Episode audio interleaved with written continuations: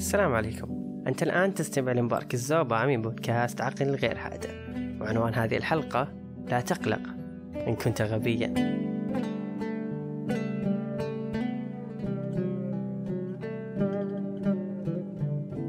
عبقري وهو الشخص الذي يعرض قدرة فكرية استثنائية إلى درجة ترتبط بتحقيق تقدم جديد في مجال معرفته. لدى الإغريق عرفت العبقرية من قبل الفيلسوف أبقراط على أنها الفائض من عصارة المرارة السوداء التي تلهم الشعراء والفلاسفة قوة عظيمة. وللعلماء رأي مختلف حيث قالوا أن العبقرية يكمن سرها في الجمجمة إذ قاموا بأخذ جمجمة الفيلسوف الألماني إيمانويل كانت وقاسوها ووزنوها لإثبات هذه النظرية ولكن كل هذه التفسيرات كانت خاطئة حيث لا يوجد تعريف علمي دقيق للعبقرية على الرغم من أن علماء النفس يتقاربون على تعريف يؤكد أن العبقرية تتمحور حول الإبداع والإنجاز البارز.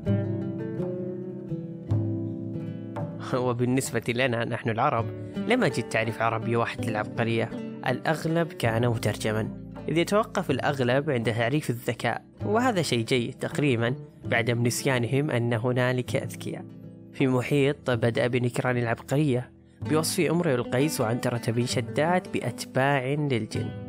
فأصل هذه الكلمة يعود إلى اعتقاد العرب القديم بوجود الجن الذي يوحي بالشعر إلى صاحبه حيث جعلوا لكل شاعر كبير جنيا يوحي إليه بالشعر. وكانوا يظنون أن هؤلاء الجن يسكنون في وادي اسمه عبقر الذين اختلفوا في وجوده إما في الحجاز أو اليمن.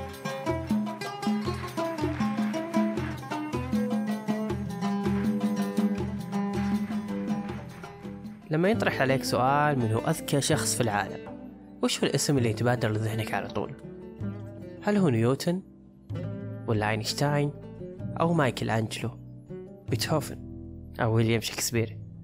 كل هذه الأسماء لتلك الشخصيات تصنف تحت اسم العبقرية بسبب أعمالهم البارزة منهم في الرسم ومنهم في العلم والأدب والموسيقى وهنا نعرف أن العبقرية مو مجرد حسابات رقمية ولا محتكرة أبدا على العلماء.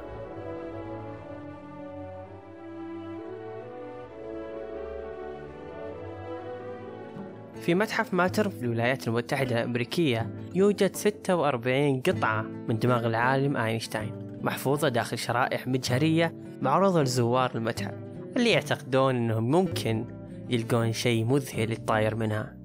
من الجنون أنك تسمع عن دراسات تجرى على عقل ميت ما يتفاعل مع أي إشارات. ولكن يبقى التساؤل ما هو سر العبقرية؟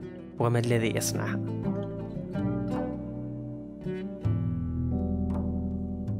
الإنسان هو الكائن الوحيد اللي يمتلك ويتميز بالعقل. وهذا ما يعني أن الوحيد اللي يتصرف بشكل ذكي. فأذكى حيوان هو الدولفين. ومتوسط وزن دماغه ثلاثة كيلو جرامات مقارنة بالإنسان اللي وزن دماغه واحد فاصلة أربعة كيلو جرامات تقريبا. فوزن الدماغ مو هو السبب الوحيد اللي يفسر ذكائك. هل الذكاء وراثي أم مكتسب؟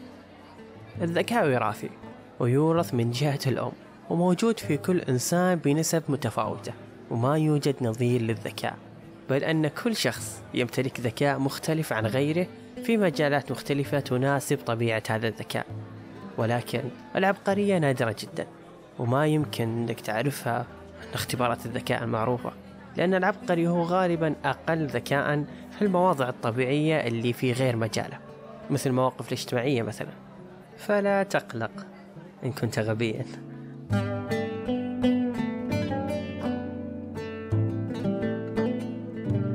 يحكى أن طفلا في السادسة من عمره لديه قدرة عجيبة في حفظ الأرقام والقيام بالعمليات الرياضية وتعلم اللغات المختلفة الجديدة. ولاحظ والدي ذكاءه وما كان عليهم إلا أن يجعلاه يتعلم بنفسه وبطريقة تناسب عمره وتغذية عقله وبيئته بالألعاب والكتب والمجلات التي تتناسب مع مقدار ذكائه. وعندما بلغ الطفل الثالثة عشر انضم إلى الجامعة وأصبح محاضرا في عمر الواحدة والعشرين فالعبقرية تولد من البيئة الغنية التي تتناسب مع مستوى ذكاء الطفل But why? How? How come? You're that smart?